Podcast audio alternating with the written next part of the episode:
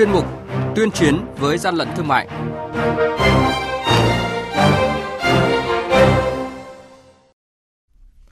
Thưa quý vị và các bạn, quản lý thị trường Lào Cai tăng cường quản lý thị trường trong dịp Tết Trung thu. Tổng cục Quản lý thị trường mở đợt cao điểm kiểm tra việc kinh doanh mặt hàng đường cát, kiểm tra kiểm soát thị trường khí quá lỏng chống gian lận là những thông tin sẽ có trong chuyên mục tuyên chiến với gian lận thương mại ngày hôm nay. Nhật ký quản lý thị trường, những điểm nóng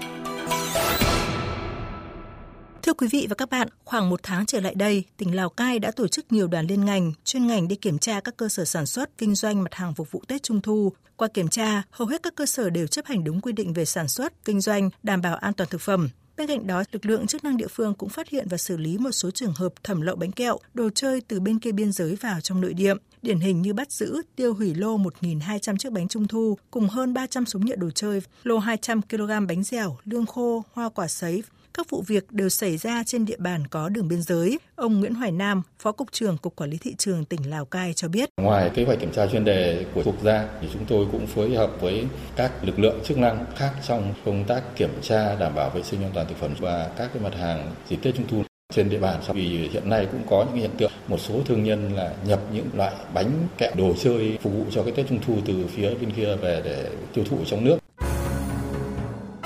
Hàng nhái, hàng giả, hậu quả khôn lường.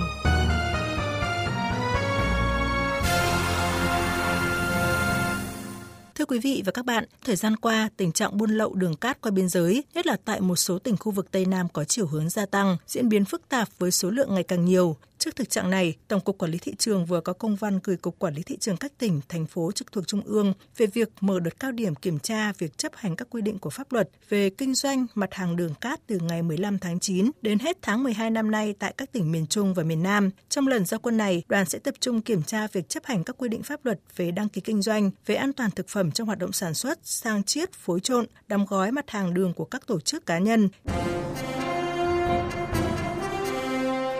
Quý vị và các bạn đang nghe chuyên mục Tuyên chiến với gian lận thương mại. Hãy nhớ số điện thoại đường dây nóng của chuyên mục 038 857 7800 và 0945 131 911. Chúng tôi xin nhắc lại các số điện thoại là 0388 577 800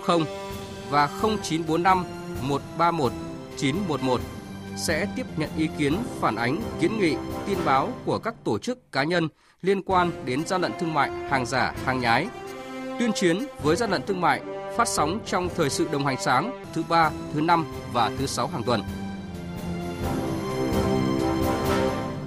Thưa quý vị và các bạn, thời gian qua, việc gian lận trong kinh doanh khí ga đã làm ảnh hưởng rất lớn đến sự phát triển lành mạnh thị trường này, làm giảm lòng tin của người tiêu dùng và nghiêm trọng hơn là gây bất ổn an ninh trật tự xã hội. Do vậy, cần thiết phải xem xét lại các quy định để siết chặt hơn quản lý và xử phạt gian lận trong kinh doanh sang chiết khí ga. Đây là ý kiến được tập trung bàn luận tại hội thảo Tiềm năng phát triển thị trường khí Việt Nam do Bộ Công Thương và Viện Nghiên cứu Chiến lược, Thương hiệu và Cạnh tranh tổ chức hôm qua tại Hà Nội. Qua kiểm tra, kiểm soát thị trường mặt hàng khí hóa lỏng, lực lượng quản lý thị trường đã phối hợp với các lực lượng chức năng tăng cường kiểm tra doanh nghiệp kinh doanh dầu khí mỏ hóa lỏng NPG, trong đó có nhiều chai NPG chiếm dụng bị cắt tay sách, mài vỏ, không được kiểm định và đưa ra thị trường, có chiều hướng phức tạp và tinh vi hơn. Ông Kiều Dương, Phó vụ trưởng vụ chính sách pháp chế, Tổng cục Quản lý thị trường cho biết. Trong 6 tháng đầu năm 2019, chúng tôi đã tiến hành kiểm tra trên 1.000 lượt, xử lý khoảng gần 600 vụ việc vi phạm. Số lượng tăng vật bị xử lý khoảng 1.000 chai LPG và trên 1.000 chai LPG mini. Số tiền thu phạt chỉ khoảng trên 600 triệu. Nếu ta lùi lại một năm trước đó, trong 9 tháng đầu năm 2018 thì con số nó rất là khác. Thì rõ ràng ở đây là chúng ta thấy là có cái gì đó thay đổi trong phần xử lý hành vi vi phạm. Có phải là vi phạm nó giảm đi không thì xin thưa là không. Nó xuất phát từ rất nhiều nguyên nhân. 2018 thì chính phủ chỉ dự kiến là sửa đổi bổ sung một số điều trong nghị định 67 năm 2017. Tuy nhiên khi mà triển khai thì có tới 2 phần ba số lượng điều khoản trong quy định xử phạt vi phạm chính trong kinh doanh xăng dầu vũ khí nó bị đụng chạm và có phải sửa đổi bổ sung. Cho nên là tới năm 2019 là chính phủ chuyển sang đồng ý cho phép Bộ Công Thương là xây dựng nghị định theo hướng là thay thế toàn bộ cái nghị định 67 năm 2017.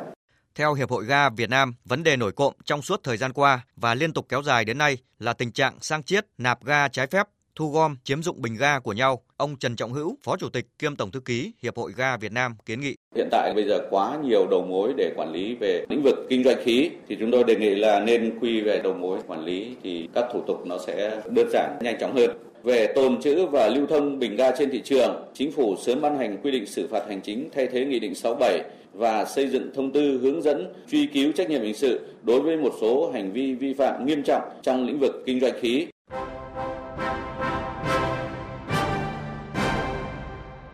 Chung tay chống hàng gian, hàng giả, bảo vệ người tiêu dùng.